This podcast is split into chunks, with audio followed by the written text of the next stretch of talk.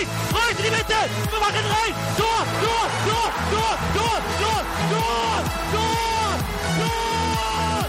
Tor, Messi, immens Messi, encara Messi, encara Messi, encara Messi, encara Messi, encara Messi, encara Messi, encara Messi, encara Messi, encara Messi, encara Messi, encara Messi, encara Messi, gol, gol, gol, gol, gol, gol, gol, gol, gol, gol, gol, gol, gol,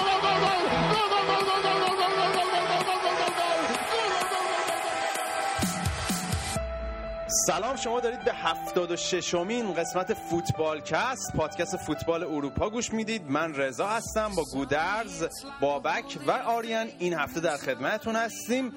برنامه ما رو هر هفته میتونید از صفحه فیسبوکی ما facebook.com/ یا خط مورب فوتبالکست گوش بدید. برنامه ها روی ساوند کلاود و مدیا فایر آپلود میشه و از روی اپلیکیشن پادکست هر دوشنبه میتونید برنامه ما رو دریافت کنید. بریم سراغ برنامه که این هفته میخوایم با ال کلاسیکو بتره کنیم.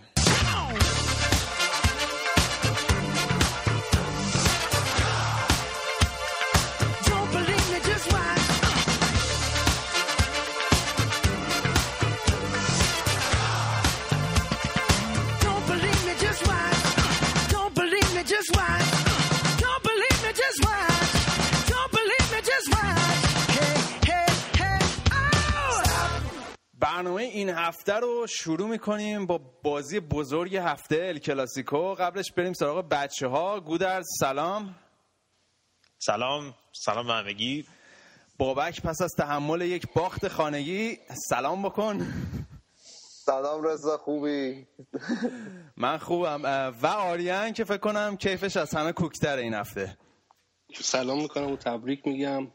من برای برد بارسا هم سال جدیدم. راستی عیدم بود بچه ها، بعد عیدم تبریک میگفتیم. آره عیدم مبارک، واقعا سال نو مبارک، سال نو همگی مبارک. ولی بریم سراغ اصل داستان و ال کلاسیکو. آریان، بازی بود که فکر کنم هر لحظه میتونست به نفع یک کدوم از دوتا تیم تمام بشه، ولی آخر فکر کنم کفه ترازو به نفع بارسلونا سنگینی کرد و تونستیم بازی ببرید. به نظر چقدر این برد مهمه؟ این برد یه جورایی به نظر من تکلیف قهرمانی رو مشخص میکنه، به خاطر اینکه حالا با مشخص شدن قرعه رئال تو چمپیونز لیگ هم توی ماهای آینده، تو ماهایی که میاد، دو تا بازی سنگین دارن با اتلتیکو. کار رئال خیلی سخت میشه و بارسا امتیاز دادنش تو لیگ دیگه یه ذره تقریبا رو به محال میزنه. تو بازی‌های اخیر 17 تا بازی اخیر رو فکر کنم 16 تا برد داشتن. حالا بریم سراغ ترکیب. بوسکتس رو از اول بازی نذاشته بود و ماسکرانا رو گذاشته بود به عنوان هافبک دفاعی. به نظر تاثیرش چجوری بود روی بازی بارسلونا؟ ماسکرانا عالی بازی کرد. از 75 تا پاسی که داده بود 69 تاش درست بود. بسیار خوب بازی کرد و جالبه که ماسکرانا قبل از این که بازی تو مصاحبه‌های روزهای قبل گفته بود که من دوست دارم بوسکتس تو ترکیب باشه، ولی اینکه حتی من مثلا تو نیمکت باشم، اون تای مرام بازی و اینا. ولی خب نشون داد که اومدن بوسکتس تیمو روونتر کرد. میزان پاس‌های اشتباه بقیه رو انگار یه جوری بالانس ایجاد کرد توی تیم.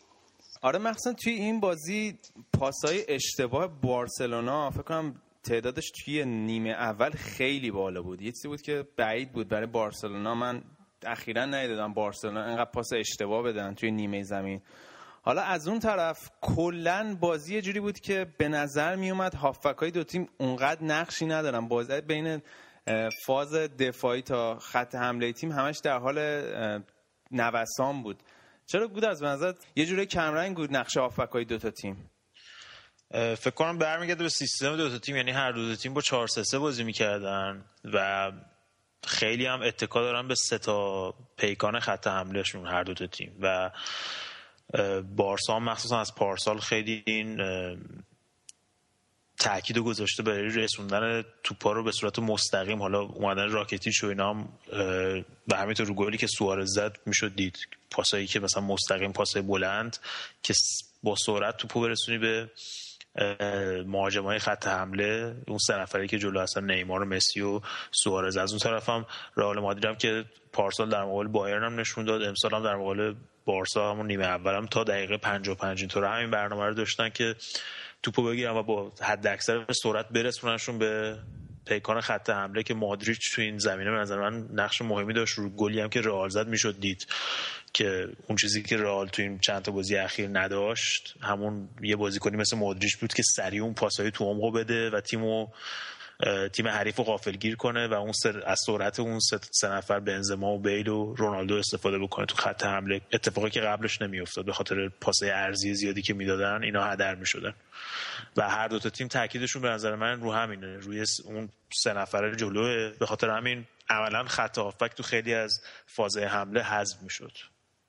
حالا بازی که نگاه می‌کردی یه جوری نیمه اول برال خیلی خوب شروع کرد، از اینکه گل خوردن بازی دستشون گرفته بودن، کنترل عمل به دستشون گرفتن، ولی بعد از اینکه گل دوم خوردن کلا رفته بودن قاطی باقالیا. بابک چرا به نظرت رئال یوهی ول کرد بازیو؟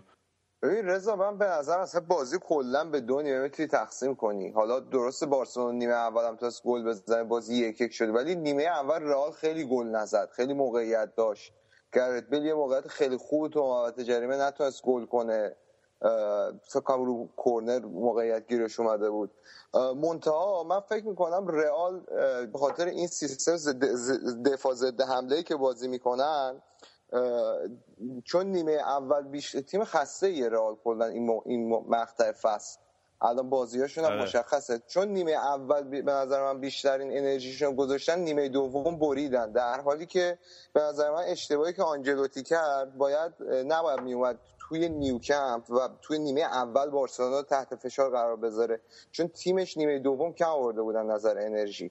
حالا آریان نظرت راجع به نیمار چیه؟ یه جوری رو فکر کنم روان تمام طرفدارای بارسلونا بود، ولی وقتی تعویض شد براش دست زدن. کلی اتفاقی که امروز با نیمار افتاد یکم باید منصف هم باشیم، خیلی از اون موقعیتایی که نیمار خراب کرد و خوره بازی در بود و پاس نداد همه رو خودش ایجاد کرده بود، توپ هم وسط زمین برداشته بود و حالا یکی دوتا دریبل کرده بود اومده بود اونجا، ولی خب خیلی حس خوره بازی به من میداد، چون نیمار معمولا زمانی که متمایل به چپه شوتای بهتری داره، بعضا میومد طرف راست رو میشوتید که خب شوتاش هم همه سوتی بود دیگه، شوتای دقیقش معمولا از وقتی که از چپ میزنه تا قبل از اینکه برسه به وسط باید شوتشو زده باشه.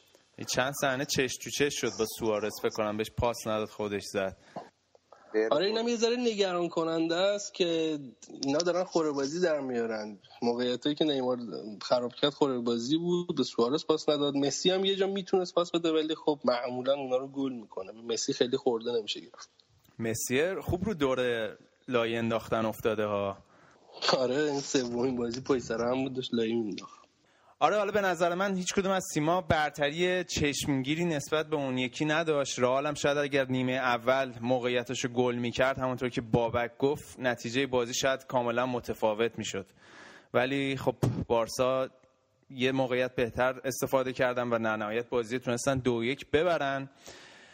ولی بریم سراغ بازی وسط هفتهشون با منچستر سیتی که گودرز یه سری هم میگفتن این بازی نماد فاصله فوتبال انگلیس با بقیه اروپا است. قبول داری این حرفو؟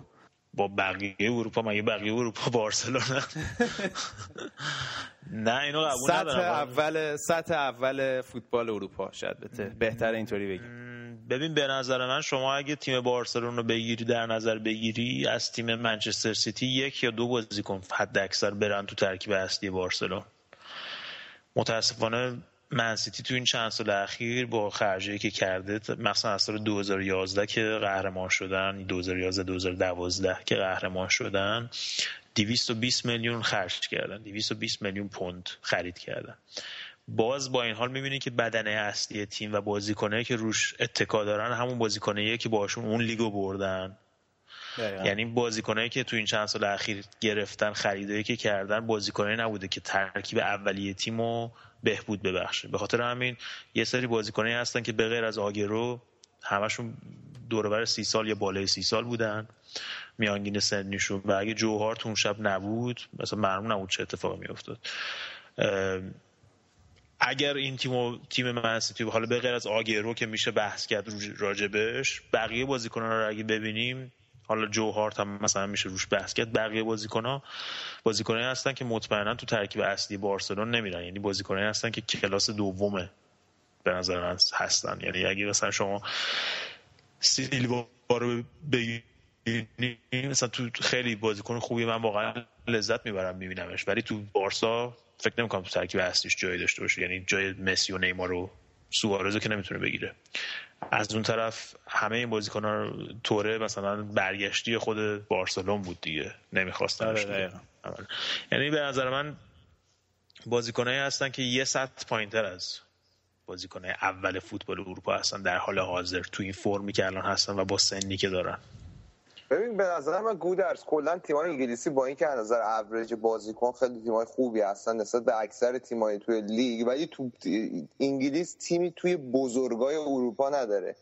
یعنی تیم بزرگای اروپا اگه مثلا بخوای بگی رئال، بارسلون، بایر مونیخ یا مثلا چیز تیم‌های تازه‌ای مثل پاریس سن ژرمن، شاید چلسی میتونست قدیم توی این جزو این تیم‌ها باشه که اونم کم کم داره از این تیم‌ها انگار داره میره بیرون. قبول داری اینو؟ آره خب تو همین سالهای اخیر تمام بازیکن‌های بزرگی هم که بودن تو لیگ انگلیس بودن رفتن به لیگ‌های دیگه جذب شدن. یعنی کمتر از اون طرف اومده کسی به لیگ برتر، به خاطر اینکه مثلا شما ببینید سوارز بهترین بازیکن شد پارسال تو لیگ، سال بعدش بارسلون. بیل بهترین بازیکن شد تو لیگ انگلیس، سال بعدش رئال. به غیر از اون بازیکن‌های دیگه مثل نیمار و اینا رو از برزیل برمی‌دارن میارن، کاری که تیم‌های انگلیسی خب نتونستن بکنن تو این سال اخیر. میگم دیگه مثلا یه دونه هافبک دفاعی در سطح جهانی هیچ کدوم از این تیم‌های منچستر یونایتد یا آرسنال یا لیورپول نتونستن بگیرن. حالا ماتیچ رو چلسی آورد به خاطر اینکه اون خودشون میشناختنش از قبل. ماتیش به اون صورت هم تو قبلش تو چشم باشگاه دیگه نبود، چرا چند تا باشگاه انگلیسی تو چشم مثلا چیزش دنبالش بودن، ولی تو سطح جهانی مطرح نبود به اون صورت. که حالا این تیسوشی انگلیسی ها بود که حالا مسئول چلسی بود که پیداش کردن و دوباره بتونستن برش گردن. از این نظر به نظر من تیم‌های انگلیسی خیلی ضعیف بودن و تنها کسایی بازیکن‌های بزرگی که تونستن جذب کنن تو این سال‌های اخیر بازیکن‌هایی بوده که اولا براش زیادی پول دادن، دوم اینکه بازیکن‌هایی بودن که مازاد اون تیم‌های دیگه بودن. یعنی مثلا دیماریا رئال نمی‌خواست که منچستر تونست بخرتش. بله بازیکن‌هایی که می‌خوان چمپیونز لیگ ببرن نمیان تیم‌های انگلیسی. نمیشه گفت، به نظر من بستگی به اون باشگاه ها داره. مثلا اگه رئال مادرید بیلو بخواد هیچ باشگاه انگلیسی نمیتونه بیلو بخره. یعنی ولی اگه بارسلون فابرگاس رو نخواد با 20 میلیون هم میده بره و میاد بهترین بازیکن انگلیس هم میشه، بهترین پاسور انگلیس هم میشه. به نظر من به باشگاه بستگی داره. یعنی باشگاه های انگلیسی الان توان مالیشو ندارن که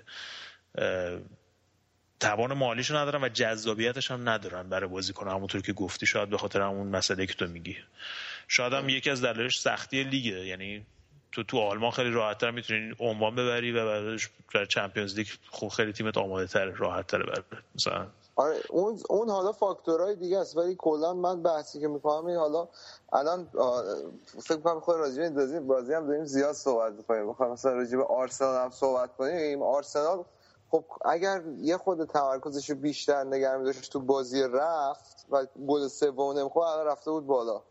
این خیلی ساده از دستشون در رفت اون بازی. آره چیزی که برای من عجیبه، حالا این بحث چمپیونز لیگ هم نمیدونم یه برنامه بهش اختصاص بدیم. حالا بحث این که مثلا میگیم که تیم‌های انگلیسی تو لیگ قهرمانان موفق نیستن، به نظر من هر کدومشون مثلا امسال حذف شدن یه دلیل خودشو داشت. نمیتونیم بگیم که همشون یه دلیل دارن، یه دلیل مشترک دارن. مثلا دلیلی که چلسی حذف شد اصلا هیچ ربطی به دلیلی که منچستر سیتی حذف شد نداره و آرسنال هم همینطور.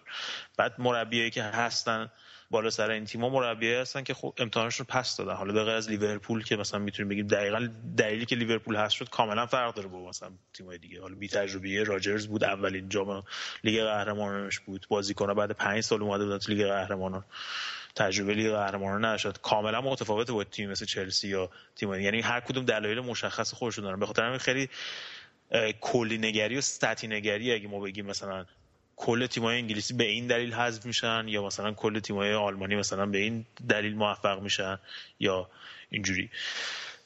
یا من صحبتم گودرز اینه که یه تیم مثل منچستر سیتی قطعاً بازی با تمام کمبودایی که نسبت به بارسلونا داره یا چلسی یا آرسنال اینا بازیکنایی در کیفیت و لولی دارن که میتونن راحت توی هشته اروپا باشن، منتها سیاستشون برای اساسی که نمیخوان توی چمپیونز لیگ اونقدر توجه به خرج بدن که تو لیگ داخلی خودشون میدن، که این حالا من نمیدونم واقعا هدفشون اینه که کاملا چمپیونز لیگو فراموش کنن باشگاه انگلیسی، یعنی به این سمت دارن میرن که تمرکز کنن رو لیگ خودشون.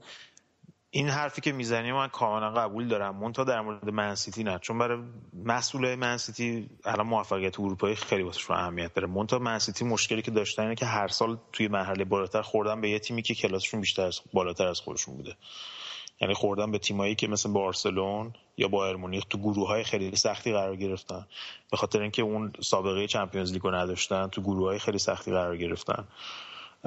بعد این دو سالام که اومدن بیرون خوردن به بارسلون.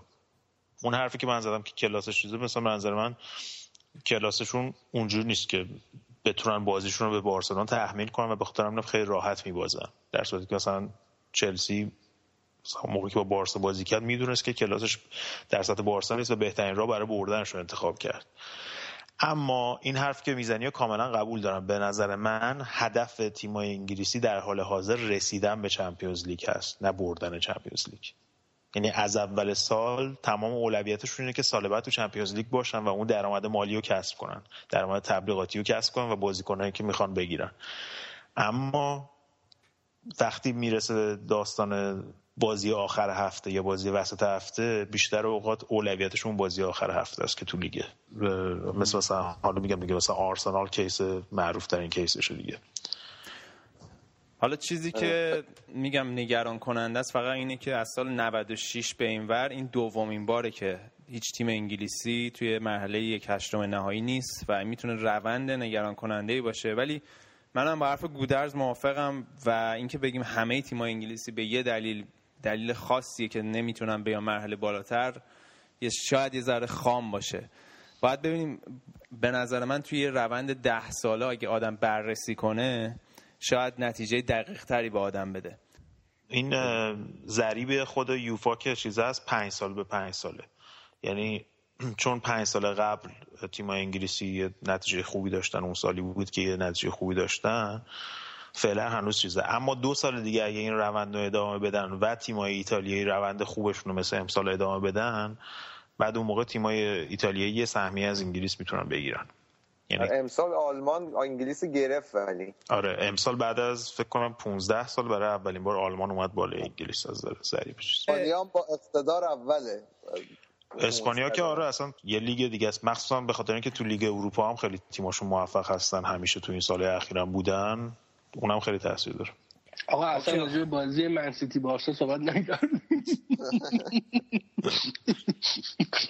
بریم دیگه، بازیش گذشته دیگه، گفتیم جوهارت صحبت با اون شروع کردن رفت نجید. آره بریم، بحث خوبی شد. حالا صحبت تیم‌های ایتالیایی کردین، بریم سراغ یوونتوس که فکر کنم یه جورایی انتظار داشتیم بره بالا ولی نه با این شدت و حدت، خیلی خوب بودن. یعنی حالا قبل از اینکه بریم صحبت کنیم پیام شایان در مورد این بازی و پیامش به بابک رو بشنویم با هم دیگه. سلام به همه دوستای فوتبال کستی. من به ضبط برنامه این هفته نرسیدم اما میخواستم از این فرصت استفاده کنم و اول سال نو رو به همتون تبریک بگم و دوم اینکه یه تبریک ریزی هم برای بابک داشتم، چون همونطور که پیش بینی کرده بود دورتموند بالاخره تونست ریکاوری کنه و جلوی هانوفر به روند پیروزی برگشت، البته بعد از 5 تایی شدن جلوی یوونتوس. تا هفته بعد، خداحافظ. خب پیام شایان شنیدی بابک جان، تبریک بهت گفته بود، نظرت چیه در مورد پیام شایان و کلا بازی دورتموند یوونتوس؟ شایان جون حالا هر کدوم از نقاط سواحل خزرکسته، عید تو هم مبارک باشه. میدونم که این هفته عروسی بوده واسه تو، مصدومیت پوگبا ولی تبدیل به عزاش کرده، ولی واقعا خب خیلی بازی بدی بود واسه دورتموند. رضا دورتموند همون دقیقه 3 گل که خورد واقعا بازی واسه دورتموند تموم شد، چون اصلا کاملا اعتماد به نفسشون رو از دست دادن و خیلی عجیب بود که یورگن کلوپ با اون جو بسفالن اصلا نتونست تیمو برگردونه. یوونتوس خیلی برنامه‌ریزی شده واسه این بازی کرد و میدونست نباید توپ رو مالکیت توپ رو داشته باشه و دورتموند برنامه امسالش واسه گلزنی روی بیشتر روی فشاری که بالای زمین میذاره و اشتباه دفاع حریفه. رو هم حساب توپو دادن به دورتموند و تونستن رو زده حملات خیلی خوب، خیلی کلاسیک به سبک ایتالیایی 3-0 ببرن و تمام پیش‌بینی‌های منم اشتباه عذاب در بیاد. این دوستمون وایدنفلر هم تیم شوهر دادا. این واقعا باید براش یه جایگزین پیدا کنه.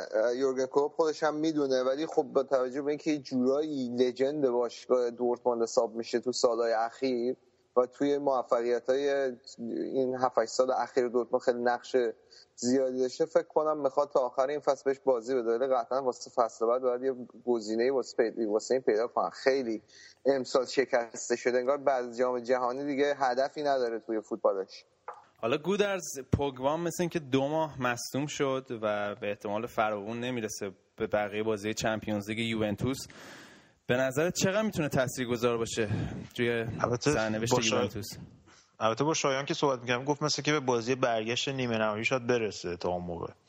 حالا یوونتوس که قرعه خوبی هم بهش خورد، موناکو خورد دیگه، درسته؟ آره با موناکو. ما هم راضییم خیلی. با موناکو خورده، احتمال اینکه اشتباه آرسنال رو تکرار بکنه من نمی‌بینم. به نظر من یوونتوس امسال خیلی شانس خوبی داره، جزو تیمای حالا به غیر از تیمایی که قبل از شروع جام مطرح بودن که حالا بارسلون بود، ببخشید رئال مادرید بود و بایر مونیخ، 2 تا شانس اول بودن و بعدش هم چلسی. حالا الان بارسلون رو فرم اومده جزو داستان و یوونتوس به نظر من خیلی تیم خطرناکیه. البته یوونتوس به طور سنتی معروفه که لحظات آخر وام میده، اصلا اون باختشون به دورتموند توی تاریخ معروفه دیگه و باختشون به رئال مادرید، ولی اینکه بتونن چمپیونز لیگو ببرن نمیدونم، ولی تیم خطرناکیه. پوگبا هم به نظر من میگم اگه برگرده که حالا تا نیمه نهایی ممکنه برگرده و شاید هم این استراحتش یه جوری بهتر باشه برای تیم خود یوونتوس. اما به نظر من یوونتوس نشون داده توی این مدت که جایگزینای خوبی هم داره، حتی پیرلو و پوگبا هم که نبودن، همین مارکیزیو و پررا و اینا هم که جاشون اومدن خیلی خوب و زوج موراتا و توز مخصوصا الان خیلی با هم دیگه مچ شدن که خیلی خوب جواب دادن و فکر کنم الگری هم نشون داد که کاملا از نظر انعطاف پذیری تاکتیکی نسبت به کنته برتری داره. حداقل تو اروپا اینا نشون داد که میتونه تیمش رو با سیستم‌های مختلف ستاپ کنه در مقابل سیستم‌های مختلف حریف و حالا کنته 3 سال پشت سر هم اسکودتو رو برد، ولی امسال الان شانس سه‌گانه داره دیگه هنوز یوونتوس، یعنی هم تو جام حذفی هستن، اسکودتو رو که میبرن، چمپیونز لیگ هم که همین در حال حاضر نتایج خیلی بهتری از این چند سال اخیرشون به دست آوردن و فقط هم بهتر میتونه بشه. یا احتمالاً تو 4 تا میان. آره دیگه میگم احتمالاً 4 تاشون حداقل هست دیگه. حالا ما با شایان هم صحبت می‌کردیم، این مسئله که گودرز میگفت هی اشاره می‌کرد که آره کنته مربی بهتری بود، با جذاب‌تر بود، ولی اصلا هیچ انعطاف پذیری نداشت، همش گیر اون 3-5-2 معروفش بود. ولی همونطور که گفتی الگری نشون داده که از لحاظ تاکتیکی آپشن‌های بیشتری توی چنته خودش داره. آره فکر می‌کنم مثلا حتی نوع بازی یوونتوس هم دلپذیرتر شده. حالا مثلا سال قبل مخصوصا سال آخر کنته می‌بردن اما اون جذابیت و لطافت و اون شادابی رو نداشت به اون صورت. اما الان می‌بینید دیگه مثلا توز 24 تا گل زده الان امسال، موراتا میگم خیلی خوب ازش بازی گرفته، حتی غیبت بازیکن کلیدی هم به اون صورت تاثیرگذار نبوده تو تیم، حتی با اینکه ویدال امسال افت کرده، مثلا تیم کنته روی ویدال خیلی اتکا داشت.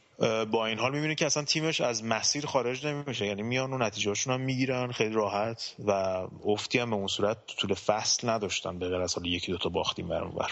آره حالا بریم سراغ بازی لیورکوزن و اتلتیکو. آریان انتظارش داشتی بازی انقدر حماسی بشه به پنالتی و این صحبت‌ها بکشه؟ من فکر می‌کنم خیلی راحت‌تر اتلتیکو بتونه ببره. نه منم انتظارش نداشتم، ولی خب تیم‌های آلمانی امسال نشون دادن که خیلی جون سختن. شالکه و لیورکوزن بازی خیلی برابری هم بود. البته اتلتیکو یه شانسایی هم داشت تو بازی که از دست داد. آره حالا بابک این اتفاقی که آلمانی‌ها توی پنالتی‌ها ببازن خیلی اتفاق نادریه و اشتفان کیسلینگ نشون داد که چرا تیم ملی آلمان دعوت نمیشه؟ آره دیگه این دقیقاً نشون داد که چرا تیم ملی آلمان دعوت نمیشه. بازیکن آلمانی که پنالتی پنجمو بزنه بیرون همون لیاقتشی که دعوت نشه تیم ملی. کلا بازی بزرگ مثل اینکه کیسلینگ خیلی سرنوشت ساز نیست، مشکل اصلیش هم همینه. آره دیگه تو بازیایی که راحت گل میزنه و من حالا بیشتر از دست هاکان چانانوغلو ناراحتم چون پنالتی هم خیلی بدتر بود. این بدترین پنالتی ممکنه واقعا زد. و لورکوزن در عین شایستگی هست شد. گل اتلتیکو هم خیلی گل اتفاقی بود، یعنی روی توپ منحرف شده بود و لورکوزن امسال نشون داد که لیاقتش رو داشت. برای اولین بار به نظر من برای جزو 8 تیم چمپیونز لیگ. ولی چه پنالتی زد تورس، خیلی خوب بود. خوب مغزش نرسید. دلت تنگ شد واسش. خیلی آره. نه ولی کلن اتلتیکو فکر کنم توی هفته‌های اخیر توی مسئله گلزنی دچار یه ذره مشکل شده. اصلا هم چیز نیست. تطابق زمانی نداره با اومدن تورس به اون تیم. اصلا حضور تورس فکر کنم خط حمله تیم از کار میندازه. آره. بیچاره. آره حالا اتلتیکو هم گفتیم گل نمیزنه، این هفته 2-0 بردن با گلزنی فرناندو تورس. فقط برای اینکه حال شماها رو بگیره. 2-1 کلت بردن. یه گل زد آلمریا. حالا آریان یه لیوان آب بخور. حالا تو بقیه بازی چه خبر بود آریان تو اسپانیا؟ تو بقیه بازی هم والنسیا تو زمین الچه 4 تا زد به الچه. رایو وایکانو مالاگا برد تو زمین خودش. تیم سابق انریکه سلتا ویگو هم لوانته رو 1-0 برد. بیلبائو آلمریا هم 2-1 شد. گرانادا و ایبار هم 0-0 شد. یه بازی عجیب غریب بود، فکر کنم 3 تا اخراج داده بود اون بازی. دپور اسپانیول هم مساوی کردن. ویارال هم طبق معمول تو این چند هفته اخیر به سویا باخت. تیم سوسییداد و کوردوبا هم 3-1 تیم مویس برد و بارسا با بردش اختلاف رو به 4 امتیاز رسوند و رفت صدر. البته من اشتباهی کردم، سوسییداد کوردوبا رو 3-1 برد. کوردوبا تو اون کوردوبا بود که 3 تا اخراجی داده بود، نه گرانادا. من میگم یه استراحتی بکنیم، بچه‌ها من آب بیارم برای آرنیه. بریم بخش بعدی سراغ لیگ انگلیس و بازی خفن هفته لیورپول و منچستر.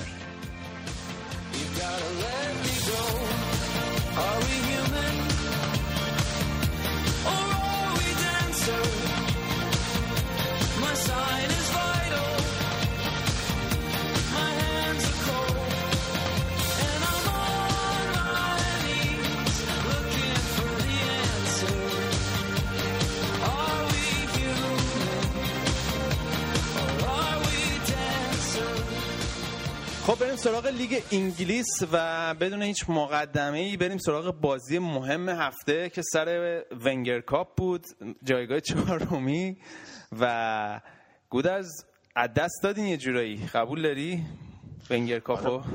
آره دیگه اختلاف شد 5 امتیاز. هفته دیگه هم که با آرسنال بازی داره لیورپول و حالا هر کدوم از تیم‌ها هم که امتیاز بدن به نفع منچستر یونایتد. البته بعدش بازی‌های لیورپول خیلی آسونه رو کاغذ، البته به غیر از بازی با چلسی که دارن دیگه بقیه بازی‌هاشون با تیم‌های پایین‌تر جدول. اما منچستر چند تا بازی سخت هنوز داره، یعنی هنوز باید با چلسی بازی کنه، با من سیتی بازی کنه، با اورتون بازی کنه. این بازی سختشون چند تا مونده، اما نمیدونم 5 امتیاز یه ذره دور از دسترس میرسه با این فرمی که منچستر یونایتد واسه اخیراً تو این 2 تا بازی اخیر پیدا کرده. آره دقیقاً. حالا بریم سراغ خود بازی نیمه دوم. استیون جرارد اومد و فکر کنم نقطه تاریخی بازی هم همونجا بود. چی شد استیون جرارد؟ چرا بعد از 40 ثانیه اخراج بشه؟ فکر کنم نکته از نیمه اول شروع میشه، چون که نیمه اول اگه حالا صحنه‌های بازی هم دیده باشی خیلی از دقایق بازی بود که بازیکن‌های منچستر یونایتد توپ دستشون بود بدون اینکه هیچکدوم از هافبک‌های لیورپول روشون فشار بیارن یا تکلی بزنن، قاطی بکنن، توپ ازشون بگیرن. حتی مثلا یه صحنه‌ای بود مثلا 3 دقیقه 4 دقیقه مالکیت توپ دست بازیکن‌های منچستر بود، یعنی توپو نمیتونستن لیورپولیا ازشون بگیرن. و فکر میکنم که اومدن اضافه کردن جرارد با حالا تجربه که از این داربیا داره و اینا مثلا میخواست نشون بده که یه ذره تیمو ببره، این جمعیت رو بلند کنه، نمیدونم تیمو بکشه جلو با 4 تا تکل و فلان اینا. دو سه تا تکل بزنه، مثلا بازی رو یه ذره شلوغ پلو بکنه، یه ذره روحیه تیمو بیاره بالا که و اینکه نیمه اولام رو نیمکت نشسته بود فکر کنم خیلی اعصابش خورد شده بود، چون انتظار فکر نمی‌کنم داشت که همچین بازی بذارتش رو نیمکت، مثلا با نمایشی که بقیه هافبک‌ها داشتن علامت سوال بود. فکر می‌کنم که یه ذره اعصابش خورد بود و خودش هم بعد بازی گفتش من عکس العمل بعدی نشون دادم نسبت به تکلی که هر را انجام داد رو پام و یه لحظه بود دیگه، یه لحظه واقعا نمیشه چیز کرد. اما واقعا اگه استیون جرارد ببینیم از پارسال که اون اتفاق تو بازی با چلسی افتاد دیگه، استیون جرارد قبلی نیست، یعنی اعتماد به نفسش اومده پایین، حتی می‌بینیم که امسال دیگه اون رول قدیمیش که رولی که پارسال براش راجرز تعریف کرده بود از دست داد، به خاطر اینکه اون اعتماد به نفس تو پاس‌های بلندش و اینا دیگه نبود بعد از اون اتفاقی که واسش افتاد و سوری که خورد. همون سوتی‌ها رو با تیم ملی انگلیس تو جام جهانی داد، دو تا سوتی، و کاملا اینه که اعتماد به نفسش از بین رفته دیگه. اعتماد به نفس هم تو فوتبال واقعا حرف اول میزنه. حالا صحبت‌های جیم کرگر بعد از بازی میدی خیلی صحبت‌های جالبی می‌کرد، میگفت که استیون جرارد خیلی وقتا با مغزش بازی نمی‌کنه، همیشه با قلبش بازی می‌کنه برای تیم و کلاً خیلی فوتبالیست احساساتیه و می‌تونیم گفت نمونه‌ش هم توی فینال استانبول بود یا فینال اف ای کاپ، ولی میگفت این وجه احساسی بازی کردن یه وجه بدی هم داره که نتیجهش میشه که تو این بازی میاد مثلا توی بازیکن منچستر استم میکنه، یا میگفت بیشتر اخراجش توی زندگی فوتبالیش نگاه کنیم جلوی اورتون و منچستره، چون خیلی احساسی میشه. 6 تا اخراج داشته، 4 تاش توی این داربی‌ها بوده، بازی با اورتون و بازی با منچستر یونایتد. منچستر یونایتد داربی نیست اما داربی انگلیس حساب میشه دیگه. آره، فهم گفت این همین که از اول بازی نذاشته و این فکر که چرا من نباید از اول توی بازی باشم، میگفت چون استیون جرارد سالها مرد اول لیورپول بوده و هنوز نتونسته با این مسئله کنار بیاد و یه جورایی این توی سرش رفته، این بدجوری توی سرش رفته. اما حالا یه ذره راجع به منچستر صحبت کنیم رضا، به نظر من چون که دو تا بازی اخیر واقعا عالی بودن و خوان ماتا چه گوهریه واقعا، این بشر حیف شده، یعنی تو این سال آخر که توی چلسی بود و پارسال توی منچستر و تا همین اواخر تو منچستر توی نیمکت واقعا نشون داد که یه تنه میتونه بازی رو در بیاره برای یه تیم. آره، بازی با تاتنهام خیلی خوب بود، یعنی همین این من یادمه حالا چند ماه پیش هم بازی با لیورپول هم گل زد، البته گلش آفساید بود ولی خب خیلی تاثیرگذار بود و همون فراری که کرد از همون سمت و این ترکیبش با هررا به نظر من به سبک بازی که فنخال میخواد بازی بکنه که مالکیت توپ خیلی راحت‌تر میاد و از وقتی که دیلی بلیند رو از وسط زمین برد به سمت چپ، چون دیلی بلیند همش پاسای عرضی الکی میداد و تیمو اصلا میخوابون تو فاز حمله، اما هررا و ماتا مخصوصا چون واقعا بازیکنایی هستن که چیز دارن، خیلی هم سرعت دارن، سرعت تصمیم گیری دارن، هم ریسک میکنن، یعنی اون پاسایی که میبینن پاسو میندازه دیگه، صبر نمیکنه. مثلا اون پاسی که هررا واسه ماتا انداخت واقعا مثلا اصلا خیلی چه پاسی انداخت بین دو تا چیز. البته مورینو هم خیلی بازی ضعیفی داشت تو این بازی، من فکر میکنم که از سمت راست دفاع لیورپول و سمت چپ منچستر یونایتد همونجوری که تاتنهام مشکل ساز کردن، براش مشکل ساز شدن، همون بلا سرشون بیاد با فلینی و یانگ و دیلی بلیند، اما از این طرف دو تا ضربه خوردن، یعنی از سمت مورینو که یه جوری درگیر بود با خودش که بره جلو، وایس عقب چیکار کنه، آفساید گیری کنه، پرس کنه، و رو گل دوم که ماتا اون برگردون زد، قیچیو زد، کاملا مشخص بود که مورینو اصلا ولش کرد دیگه، کاملا فضا داشت. و واقعا من نمیدونم چرا این بازیکن سه ماه تو ترکیب منچستر یونایتد نبود، در حالی که حتی تو نیمه اول فصل هم هر بازی که بازی میکرد یا پاس گل میداد یا گل سه امتیازی میزد و رونیو اصلا بعد میذاش هافبک، هررا و ماتا بعد رو نیمکت میبودن. حالا به نظرت ونگال پلن ایش رو پیدا کرده تو منچستر؟ ببین، نکته مثبتی که برای منچستر یا بود این بود که ترکیب تیم فکر کنم برای اولین بار تو تاریخ منچستر تو 2 سال اخیر ترکیب دست نخورده بود از بازی با در مقابل تاتنهام، یعنی دقیقاً همون ترکیب 11 نفر رفتن تو زمین و من فکر می‌کنم که خیلی باید دیگه یه اتفاقی بیفته یا اینکه لجبازی بخواد با کسی بکنه که ترکیب اصلیو دست بزنه و فکر کنم که ترکیب اصلیشون وینینگ فرمولا، اون فرمول بردنشو دیگه پیدا کرد. آخر بازی هم مینیوله پنالتی وین رونیو گرفت تا وین رونی 10 سال باشه که توی آنفیلد گل نزنه و آرزو به دل بمونه. آره بجاش اون دروازه‌بان پزشکی اون واسه شما گند زد رضا جان. وای وای اصلا سراغ اون بازی نرو که داشتم دیگه قشنگ به دندون قروچه افتاده بودم یه جورایی. آقا من این بازی 2-0 شد، من زدم اونور بازی اسپانیا رو نگاه کنم گفتم دیگه 4-5 میشه دیگه احتمالاً، بعد برگردم اومدم شده 2-2 اصلا کفم بریده بود. اصلا عجیب غریب بود، یعنی 2 تا اشتباه مرگبار داشت ایوانوویچ، گل اول که لایی خورد جا موندن گل خوردن و گل دوم کورتوهای اشتباه خیلی بد کرد گل خوردن، ولی خب کورتو فقط خدایی همون یه اشتباه داشت، ولی یه سیوای تخیلی در طول بازی داشت وگرنه چلسی بازی میباخت به نظر من. یه صحنه 3 تا سیو پشت سر هم کرد و خیلی مصحنه سرنوشت‌سازی بود توی بازی و آقا چلسی رو چه میشود؟ ببین چلسی از لحاظ ببین ما 2 تا خستگی تو فوتبال داریم، یکی خستگی فیزیکیه یکی خستگی روانیه. به نظر من به علت اینکه مورینیو در طول فصل خیلی اصرار داشت که از یه ترکیب مشخصی در طول فصل استفاده کنه، الان این تیم از لحاظ روانی خسته است، یعنی توی اشتباه ایوانوویچ به نظر من کاملا مشهود بود. حالا شاید اگه ایوانوویچ استراحت میداد اسپلیکوئتا رو میذاشت و این استفاده نکردن از بازیکنای ذخیره یه جورایی داره گرون تمام میشه برای چلسی، باید بیشتر از این چرخشی از سیستم چرخشی استفاده کنه مورینیو به نظرم.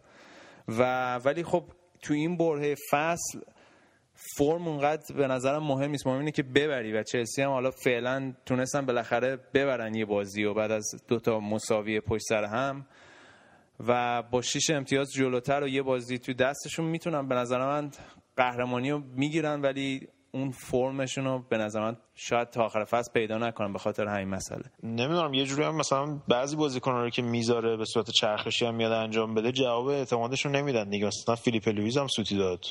آره دقیقاً مثلا چند بار تا حالا سوتی داده وقتی گذاشتتش، حالا بازی خوبم داشته البته مثلا توی کاردین کاپ و اینا، ولی مثلا چند تا بازی مهمو سوتی داده، یا مثلا اون بازی با برادفورد مثلا استراحت داد اون بالا سر تیم اومد. نمیدونم یه جوری فکر کنم میترسه، البته الان دیگه به اون صورت دیگه ریسکی نداره دیگه، الان میتونه این کارو با خیال راحت بکنه چون دیگه تقریبا امتیازا رو که می‌خواسته رو جمع کرده دیگه. ولی خب خیلی عجیبه تیم‌های مورینیو بازی 2-0 جلو رو 2-2 کنم، فکر کنم این 12مین بار در طول یک فصل بود که چلسی بازی که بر جلو بود و مساوی میکرد، یعنی مثلا 1-1 بوده 1-1 شده 2-1 بوده 2-2 شده.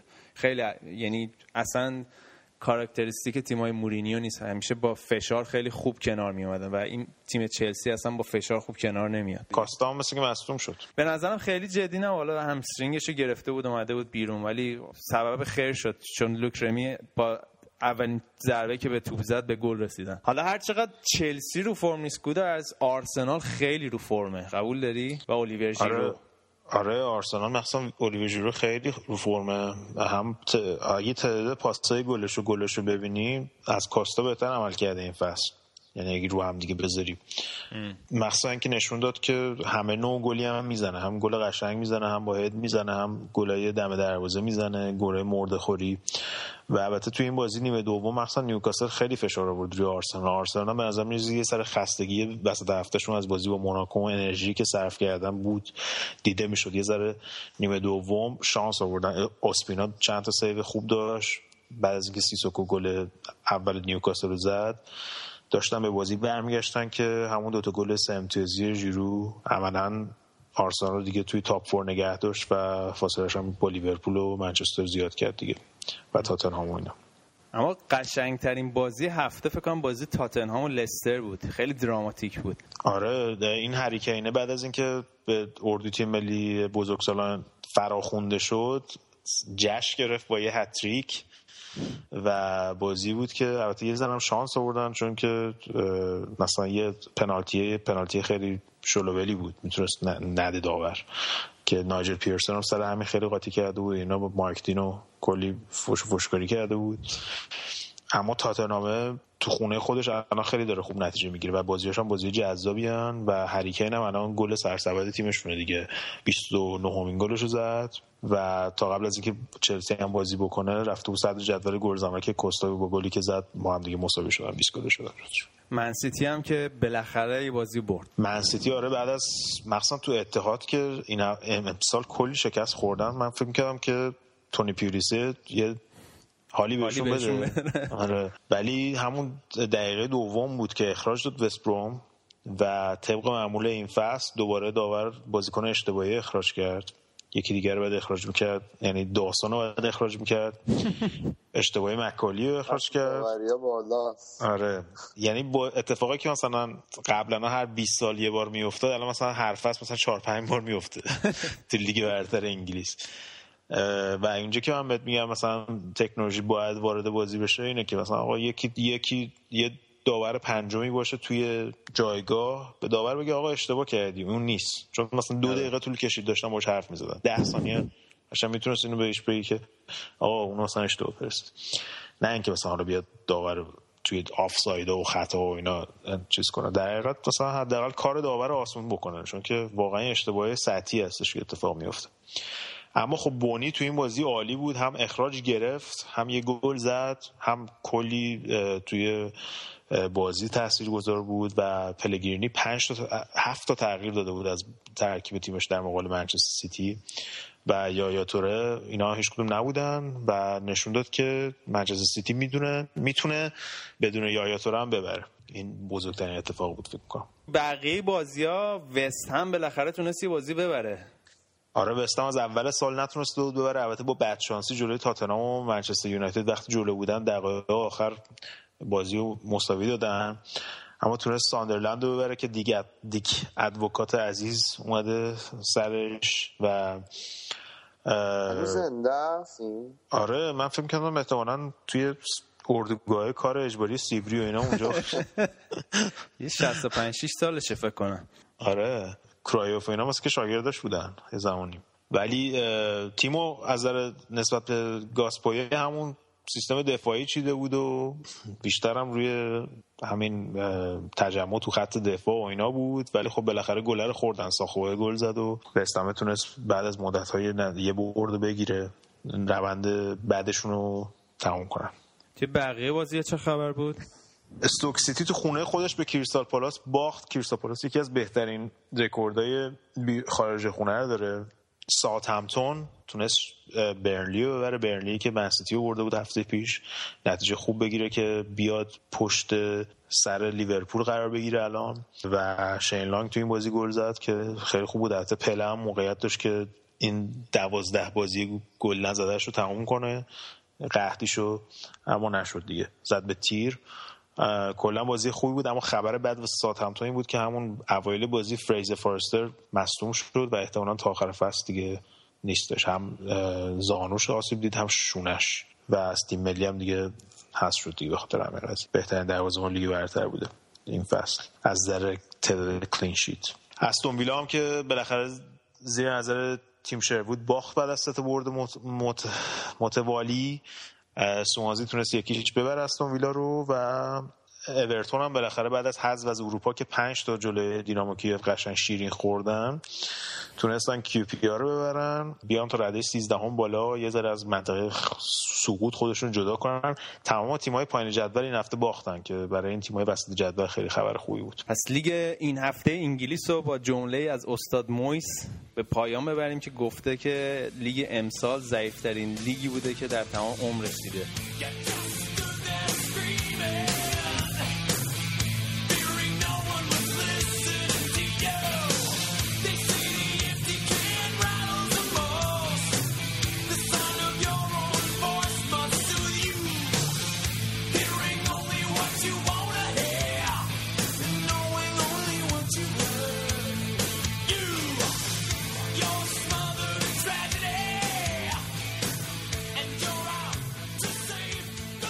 در ادامه روز بعد برای دروازه‌بانا مانوئل نویر هم مثل اینکه از این قضیه مستثنا نبود بابک.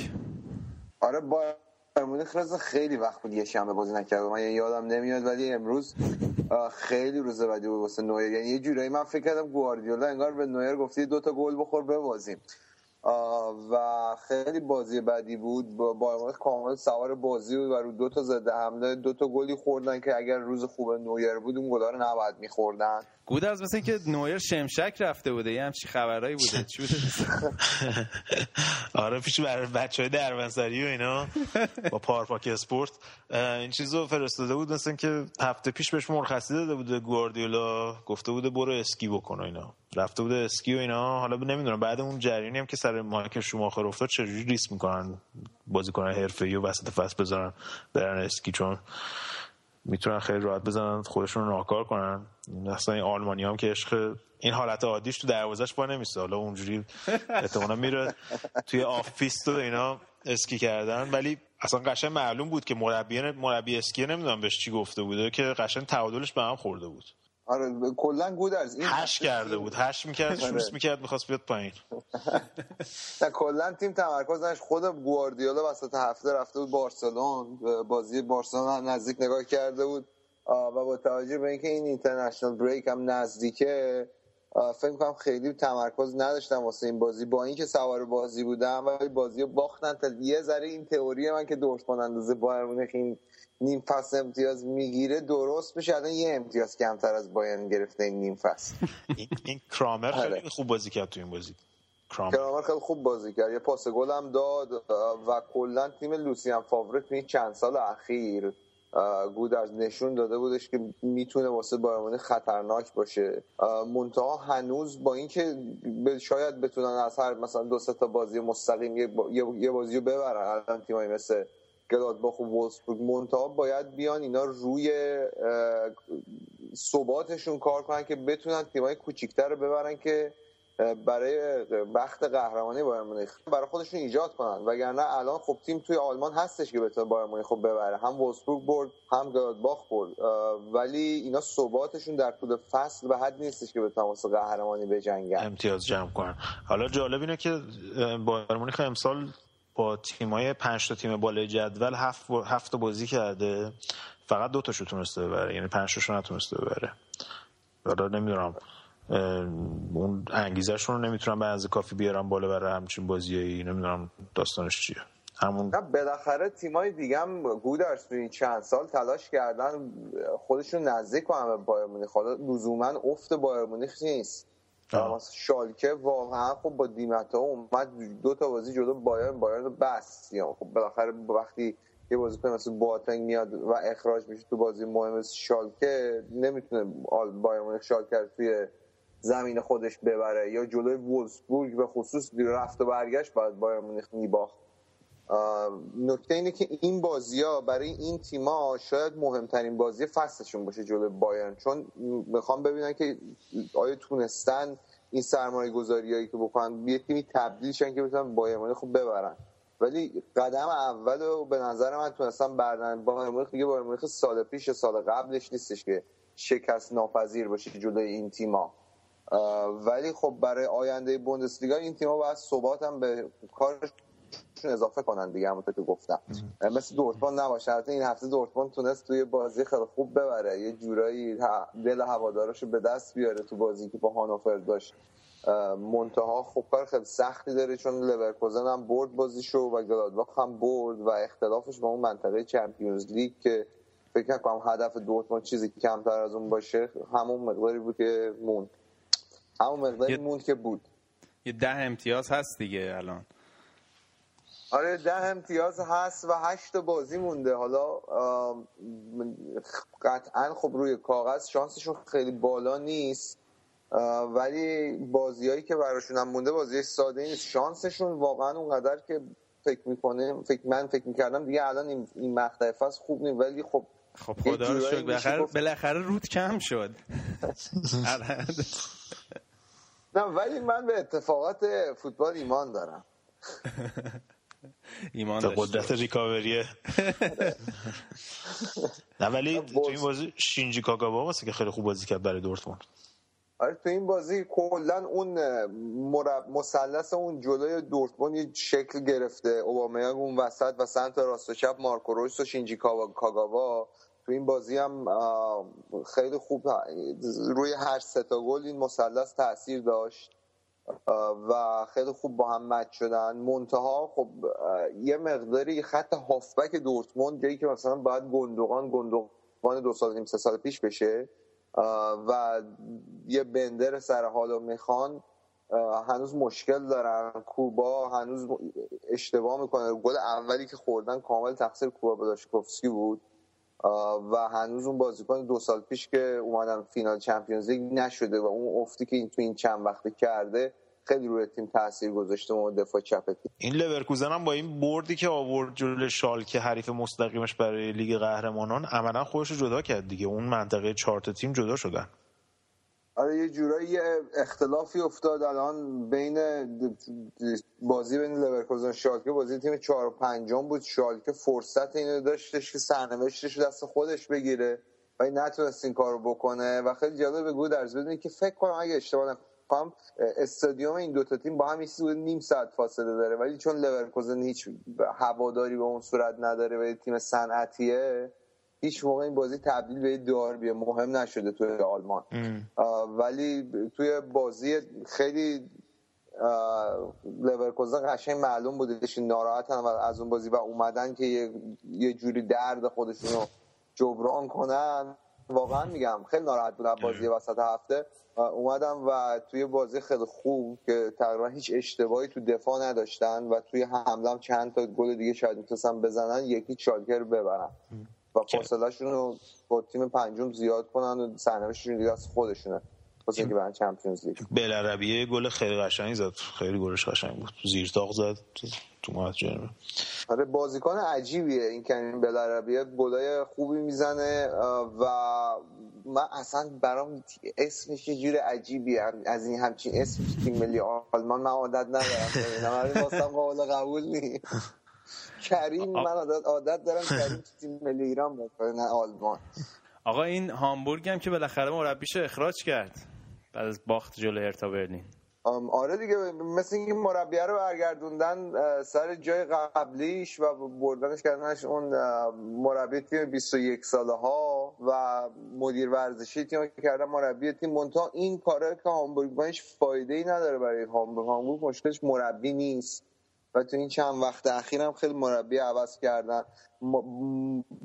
اتفاقا یکی از مهمترین پستایی که باید تغییر بده هامبورگ مدیر ورزشیه چون هامبورگ 3مین تیم پرخرج امسال بوندسلیگاست و الان وضعیتش اینه و اصلا خریدای خوبی عجب نداره با اینکه این همه هوادار داره جزو تیم پرطرفدار بوندسلیگاست و تو بوندسلیگا طرفدار زیاد داشته باشه خب یعنی درآمد هم زیاد داری و اصلا نتونستن از این وضعیت استفاده کنن و هر سال دارن میجنگن واسه بقا و این واسه باشگاه بزرگی مثل هامبورگ خیلی بده.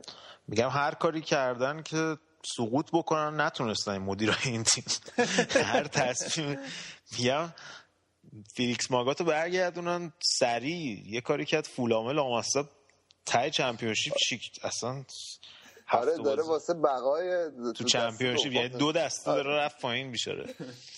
اونو ما به یه دلیلی از آلمان انداختیم بیرون. من باورم نمیشد فولان فیلیکس ماگاتو کرد مربیش. من واقعا با من طرفدار آلمان چون فیلیکس ماگاتو تو آلمان امکان نداره به شغلی بدن هیچ وقتیه با توجه به کارایی که تو این سال‌های آخری که تو آلمان کرده بود داره. حالا بیاد اینا رو کارشون راه بندازه بالاخره اولین تیمی بشن که جز یعنی تنها تیمی که تالا سقوط نکرده دیگه این کارم بکنن و دیگه بعدش بفرسته رزومش کامل بشه. آره سال پیش که با پلی‌آفون امسال هم الان همین الان در همین لحظه توی رتبه پلی‌آفه. بعد ببینیم فکر نکنم تقدیر هامبورگی نیست بره دست دو ولی حال و روز خوبی نداره. از اون طرف وولفسبورگ ناامیده اون که لااقل می‌برد یه ذره فیس قضیه بهتر میشد. اختلاف 8 امتیاز میشد به جای 10 امتیاز. آره ولی از اون ور خوبیش این بودش که اومد و اینتر میلانو برد توی ایتالیا که یه مقداری از این طرف خب تیم دهم ما رو تیم اول ایتالیا برده ما اونور از اونور تیم وسط جدول تیم دوم برده باشیم یه مقداری این شایان خیلی فکر نکنه خبریه و تنها نماینده آلمان تو لیگ اروپا باشه. تیم‌های آلمانی تو لیگ اروپا تو این چند سال اخیر خیلی ضعیف عمل کردن. من امسال به وسبوک خیلی امیدوارم بتونه بیاد تو 4 تا. دوره بعد به ناپولی خوردن. آره دیگه تیم تو بودن. آره. یا یک کدوم از این دوتا قهرمان میشه احتمالاً. هر کدوم ببره قهرمان میشه. آره. من فکر کنم همینطوره. بازی برگشت چون تو سمپائولیه، من احتمال بر برد ناپولی بیشتر میدونم.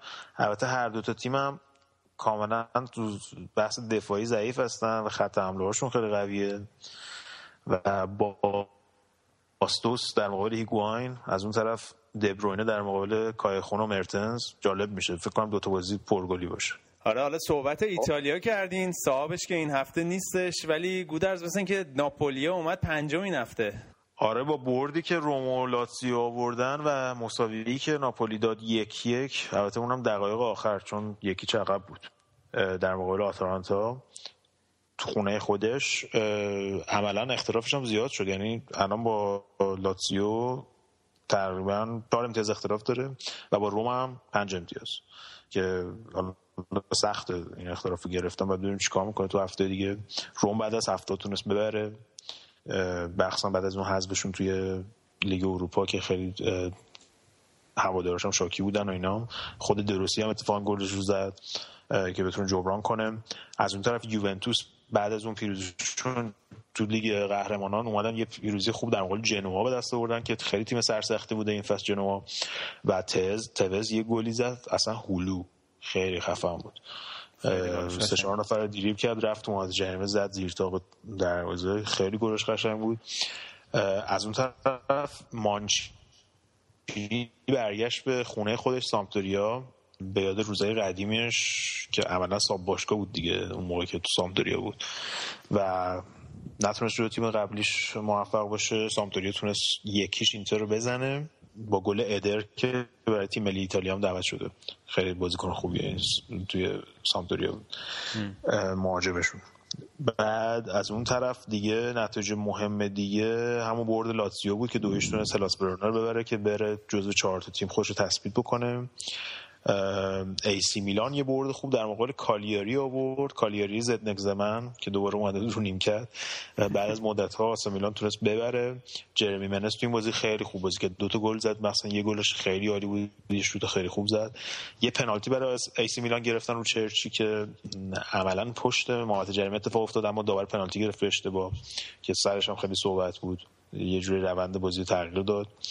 اما خب میلان فعلا حالا از هر بردی براش بیاد غنیمت دیگه، خلاصه تونستن ببرن این بازی رو. مکسس هم یه گل خیلی قشنگ زد، مخصوصا بعد از اینکه بازی 1-1 شده بود و روحیه تیم میلان اومده بود پایین. خیلی مکسس یه گل خیلی قشنگ والی زد از داخل محوطه جریمه برای دفاع خیلی خوبه. دیگه نتایج دیگه پارما هم که به تورینو باخت، فیورنتینا تو با اودینزه 2-2 مساوی کرد و الان بالای جدولم یوونتوس 14 امتیاز اختلاف داره با روم، 67 امتیازی، روم 53 امتیازی، لاتزیو 52 امتیازی، سامپدوریا 48 امتیازی و بعدش ناپولی 47 امتیاز.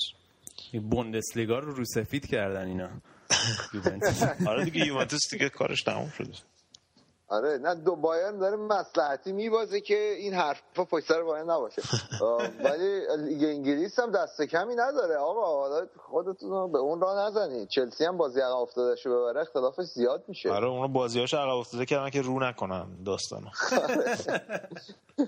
خلاص آلمان و انگلیس دارن یه تمهیدی میسنجن واسه ایتالیا، هم باید کم کم یوونتوس یه 2-3 تا باخت مصلحتی بده. بچه‌ها من تو جاده‌ام، خب صدا رو میوت میکنم ولی اگه قطع شد خب بدونین دیگه قطع شده دیگه، چون تموم شد دیگه برنامه. ساعت 12:30 شب برادر من برای 1 شب جاده چیکار میکنی آدم؟ حالا در بخش آخر برنامه نگاهیم به قرعه کشی چمپیونز لیگ داشته باشیم. بابک جون به شما که تبریک میگم، کلا خسته نباشین، شما هنوز جام واردش نشدین. آقا ما گروهمون خیلی سخت بود خدایی، با منچستر سیتی بودیم یه ساعتی، حالا دو دست استراحت خوردیم ایراد نداره به نظر من.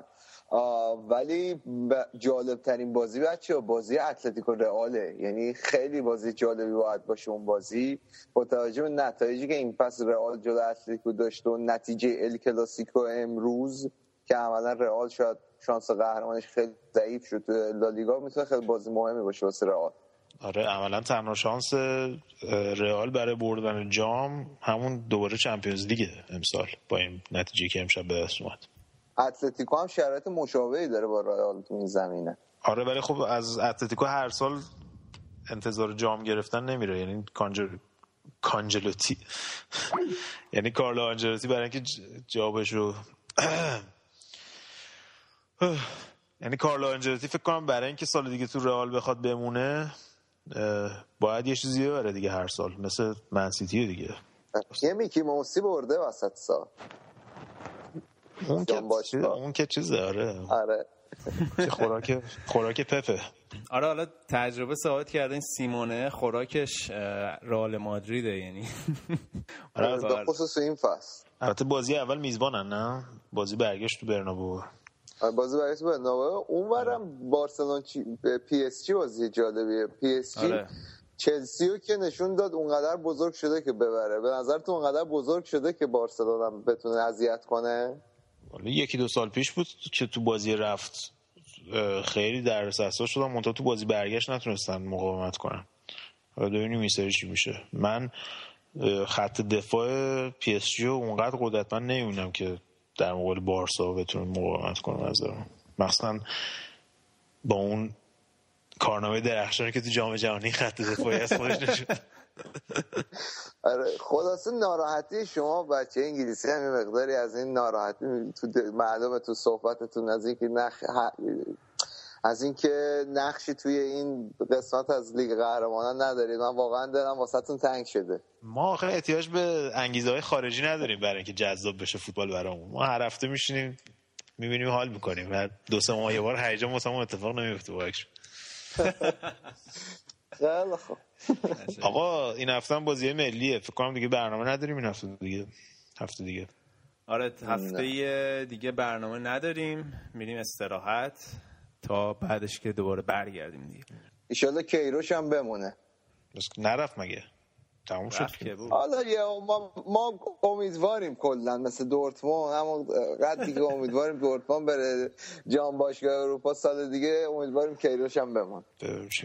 برنامه دیگه چیز نداریم دیگه. آها پی اس جی هم تونست ببره، سه تا رفتن صدر جدول. لیون باخت به نیس.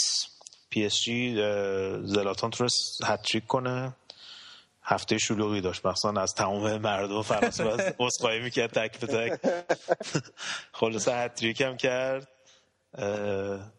الان پی اس جی برگشت صدر جدول. این فرانسوی‌ها خیلی آدمای وطن پرست نیستن، اگر زنده نمیذاشتن، اگر این حرفو یکی تو انگلیس یا آلمان فکر میکنم میزد طرفو. آره نمیدونم دیگه معذرت‌خواهی اونا کرده بود، بعدش هم لیگشون احتیاج داره به کسی مثل زلاتان، وگرنه اون چیز مالیشو از دست میده دیگه، مجبور نگرش داره. عملا اونجا رئیس باشگاه دیگه گفت منم تو رئیس باشگاهشم. خب بچه‌ها اینم از برنامه این هفته بود. فکر کنم دیگه نکته خاصی نمونده، بریم یه هفته استراحتی بکنیم. دو هفته بعد برمیگردیم. در آخر صفحه فیسبوکیمون هم یه بار دیگه بگم facebook.com/footballcast. برنامه رو میتونید از ساوند کلاود و مدیا فایر گوش بدید و اپلیکیشن پادکست که میتونید سابسکرایب کنید. برنامه رو هر دوشنبه بهش گوش بدین. بچه شما دیگه صحبتی ندارین در آخر برنامه؟ آریان که تلفنش قطع شد متاسفانه، جای آریان و خودم خدافظی میکنم. البته سال نو هم دوباره تبریک میگم. البته سال ما با تقویم فوتبال کار میکنه، زیاد بود آگوست شروع میشه تا می، ولی ان شاءالله سال خوبی داشته باشین، همیشه موفق و پیروز باشین. من هم سال خوبی برام آرزو میکنم، ان شاءالله که سال خوبی باشه. پس اینم اولین برنامه فوتبالکست در سال 94 بود. منم سال خوبی براتون آرزو میکنم. تا برنامه بعد فعلا خداحافظ. سایه های روی دیوار،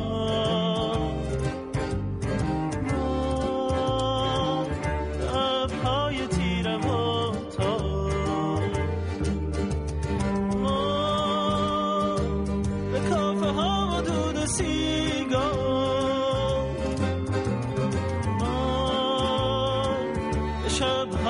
کار دل بستی.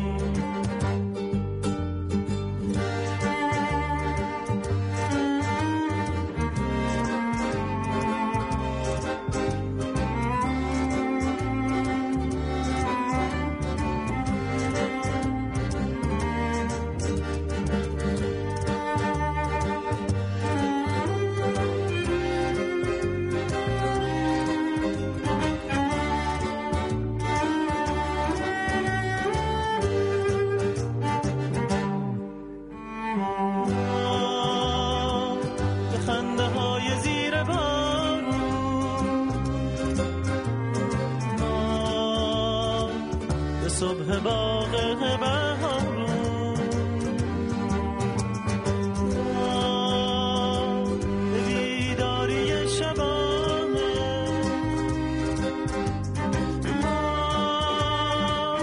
خواب روزها دل بستی. بهار ما گذشته شاید، بهار ما گذشته شاید، گذشته ها گذشته.